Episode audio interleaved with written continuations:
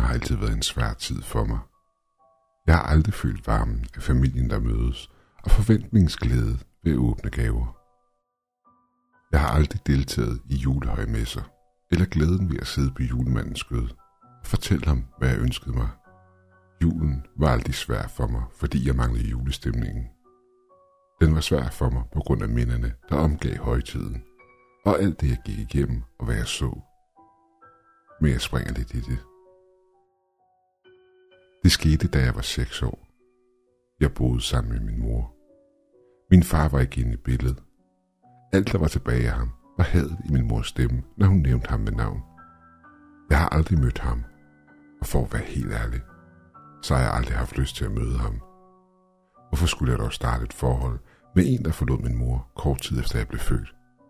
Så det var bare os to. Vi boede i et lille hus i udkanten af byen. Min mor havde to jobs, og havde derfor ikke råd til en babysitter. Så jeg brugte en masse tid alene i huset.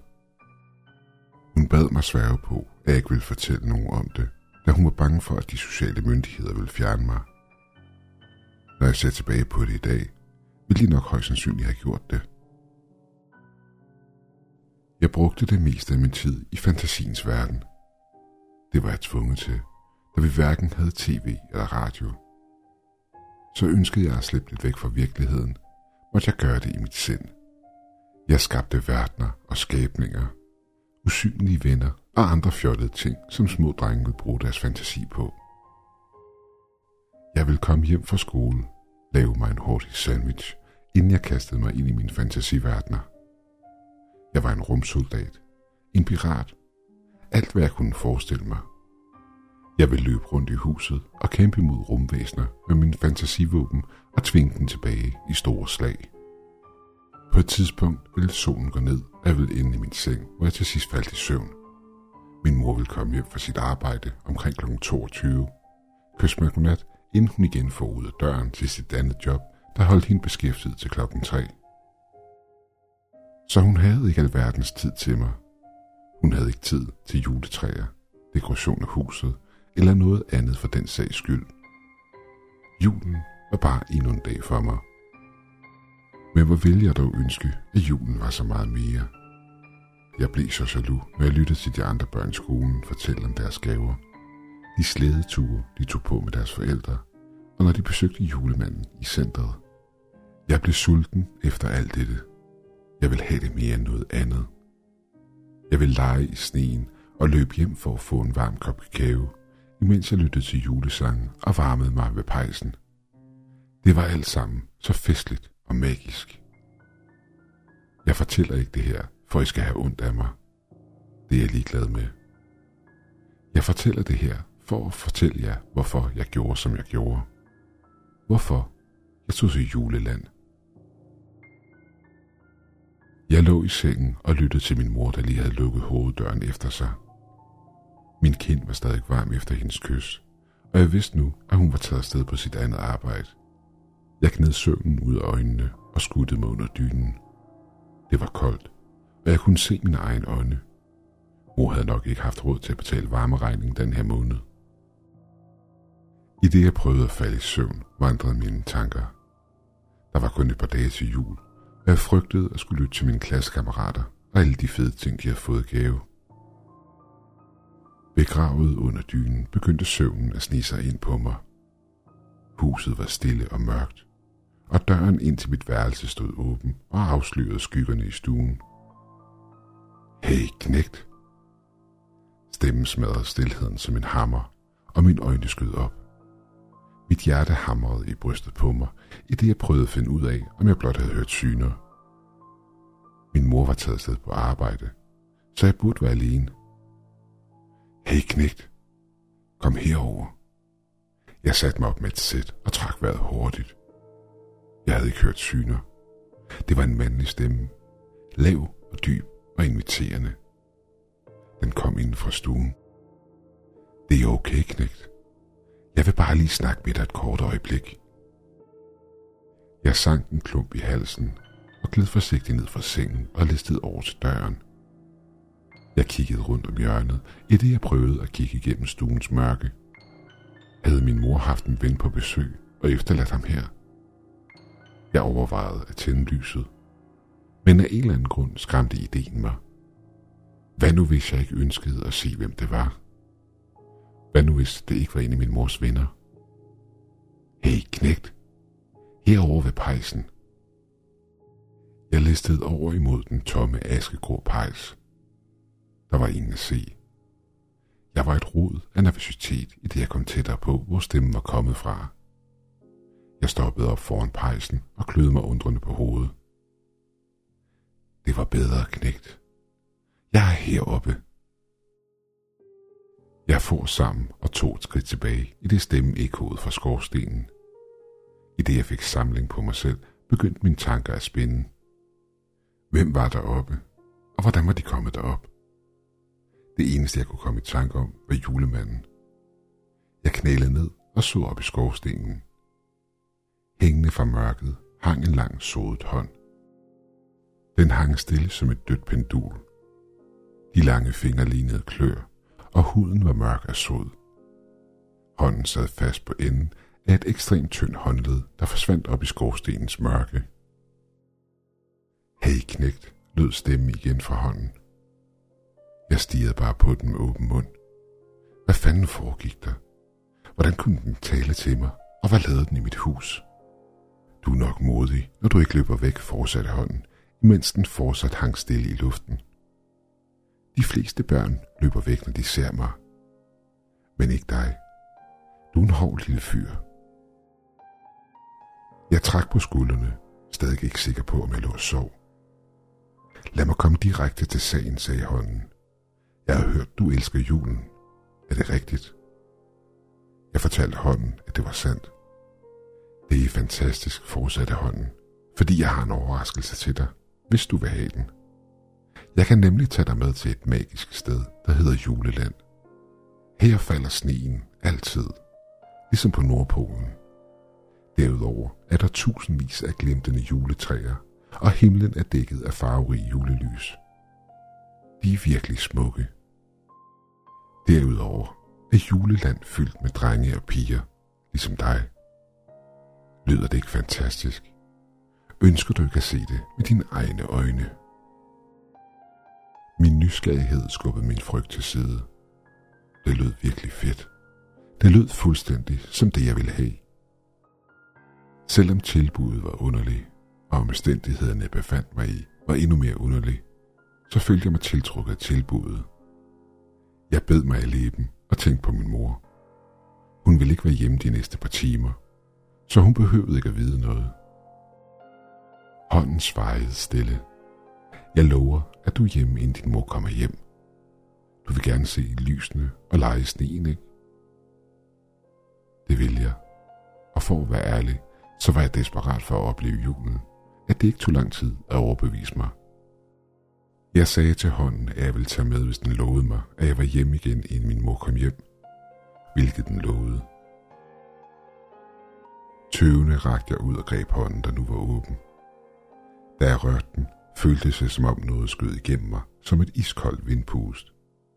Jeg gispede og hørte hånden viske noget til sig selv i mørket. Tag os. Inden jeg kunne nå at sige eller gøre noget, greb hånden fat i mig, og jeg blev løftet op. Mørket fløj forbi os, og mine øjne løb i vand. Jeg kunne lugte aske i mit næsebor, alt imens skorstenen indsnævrede sig omkring mig. Hånden slap aldrig sit tag i mig, og vi for op, op, op. Alt for langt op i forhold til skorstenens virkelige højde. Jeg lod gisp undslippe, da lyset eksploderede i mit synsfelt, og en varme omsluttede mig. Jeg blinkede vandet ud af mine øjne, da det gik op for mig, at jeg faldt. Jeg faldt hurtigt, og hånden var ingen steder at se. Jeg begyndte at skrige, i det det gik op for mig, at jeg faldt imod jorden fra en enorm højde. Alt var forkert. Jeg forventede at se mit hus og mit nabolag mørkelagt, kun oplyst af gadelamper. Men det jeg faldt imod, var intet af det. Jorden jeg faldt imod var forkullet, og i det fjerne lå der støvdækkede bjerge. Jeg faldt imod et mix af et inferno af ild og et øde landskab. Jeg faldt imod noget, der rørte på sig, og samtidig skreg. I det frygten undslap min mund, og håret slog imod mit ansigt, så jeg, at det jeg faldt imod var et massivt net, der hang over jorden. Nettet var fyldt med skrigende børn. Da det gik op for mig, havde jeg kun et splitsekund til at dække mit ansigt i, inden jeg ramte ned i dem. Luften blev slået ud af mig, og jeg mærkede knogler brække, i det jeg ramte de andre børn. Mine skuldre skreg af smerte, i det jeg vred mig rundt på toppen. Alt imens hænder rakte ud efter mig og prøvede at trække mig ned, imens ansigter malet med frygt stirrede op på mig. Forvirring og frygt blev mixet sammen i mit sind, som to tåge, der er på de samme skinner. Jeg vidste ikke, hvor jeg var, hvad der foregik, eller hvad det var, jeg var faldet ned i. Jeg sparkede panisk til hænderne, der greb ud efter mig, i et forsøg for at slippe for deres berøring. Der var hundredvis af børn under mig. De fleste af dem knuste døde af vægten fra dem over dem. Jeg pressede mit ansigt imod nettet og så ned under os. Blodet dryppede fra bunden af nettet, og jeg kunne høre lyden af knogler, der langsomt brækkede i mindre stykker. Pludselig begyndte nettet at bevæge sig. Jeg greb fat i det og trak mig selv op i en stående position, desperat for at se, hvor jeg var henne. Det jeg så, hjemsøger mig stadig den dag i dag. Nettet hang over en enorm rød jord. Bakker bølgede under os. Der var ingen skove, ingen buske, ingen træer. Klippeformationer stak tilfældigt frem for jorden, som store infektionssår. Aske faldt stille ned fra den lille himmel. Det lignede sne. Vandrende over de enorme sletter gik nøgne, kønsløse menneskeskikkelser. De tårnede hundredvis af meter op i luften. Alle stille og med øjne, der virkede glasagtige, som om de sov. De var rytmiske i deres gang, i det de over hele horisonten bragte netten ned på jorden i en kolossal bunke. Hundredvis af enorme bunker af menneskekød skød op i den her forfærdelige verden. Blodige bunker, der skreg og hylede i smerte. Jeg så til i redsel, i det børn blev fjernet fra nettet og faldt ned ad siderne på de menneskelige bjerge, alt imens de stadig kæmpede for at slippe væk. I det de gjorde det, trådte en af de enorme kæmper frem og sparkede til dem, hvilket slog dem ihjel på stedet. Da bjergene af mennesker var høje nok, blev store rødglødende sten sat på toppen af dem. På en syg måde mindede det mig om stjernen på toppen af et juletræ. De orange og røde sten lyste kødbjerget op med en sygelig farve, i det de brændte sig igennem kroppene, og sorte søjler af røg steg op imod himlen. Mine blodskudte øjne fulgte de hundredvis af røgsøjler op i himlen, og for anden gang den dag tog det pusten fra mig. Hen over himlen, fra horisont til horisont, var en titanisk menneskelig krop. Den var nøgen, ligesom den, der gik på sletten under den. Men dens hud var bleg, næsten helt hvid og hårløs. Dens overkrop strak ud for de sorte røgsøjler. Dens hoved var skaldet, og dens månestore øjne var lukket. Den hang der bare, stille og lydløs. Bag den kolossale krop var de sørgelige rester af en ødelagt galakse. Halvt oplyste planeter og stjerner hang fortvivlet hen over himlen. Hele verden krakelerede og brændte i det de faldt som brændende kometer. Og det var her, jeg opdagede noget.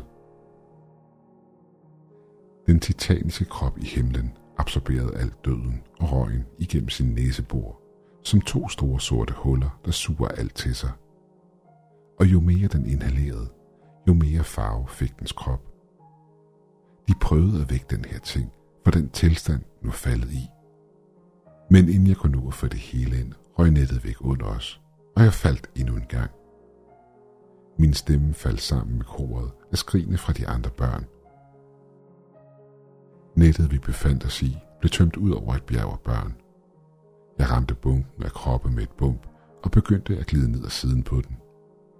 Hænder greb ud efter mig, i det jeg faldt, indtil jeg nåede bunden af det menneskelige kødbjerg.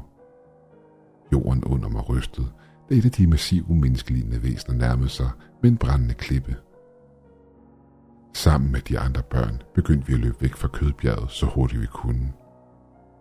Jeg vidste ikke hvorhen, men ude i det fjerne så jeg et spir, så det løb jeg imod. Det massive menneskelignende væsen sparkede ud efter os, og et par af de andre børn, der løb ved siden af mig, blev på et øjeblik udslettet. Med tårne løbende ned ad kinderne løb jeg alt, hvad jeg kunne. Bag mig kunne jeg høre et massivt brøl, men jeg stoppede ikke. Jeg var ligeglad med, at jeg næsten ikke kunne trække vejret, i det asken brændte min hals. Jorden rystede under mig, og ild og flammer skød op omkring mig. Da jeg kom nærmere spirene, opdagede jeg, at det var skorstene, der skød op for jorden i tusindvis, i alle former og størrelser. Tilsammen formede de en massiv mark af mursten, og over dem hang tusindvis af net, som store pigge på størrelse med skyskrabere. Da jeg kom nærmere, opdagede jeg, at børn skød op igennem dem og ud i de ventende net. Da jeg nåede kanten af den enorme mark af skovstene, vidste jeg ikke, hvad jeg skulle gøre. Jeg havde ingen plan. Jeg måtte bare undslippe det her mareridt. Med tårer i øjnene kravlede jeg op ad den korteste skorsten, jeg kunne finde. Mine fingre gravede sig ind i murstenen, i det jeg løftede mig selv op på kanten af den og så ned i dens mørke. Jeg vendte mig om og så mig omkring en sidste gang. Titanen i himlen havde nu åbnet sine øjne.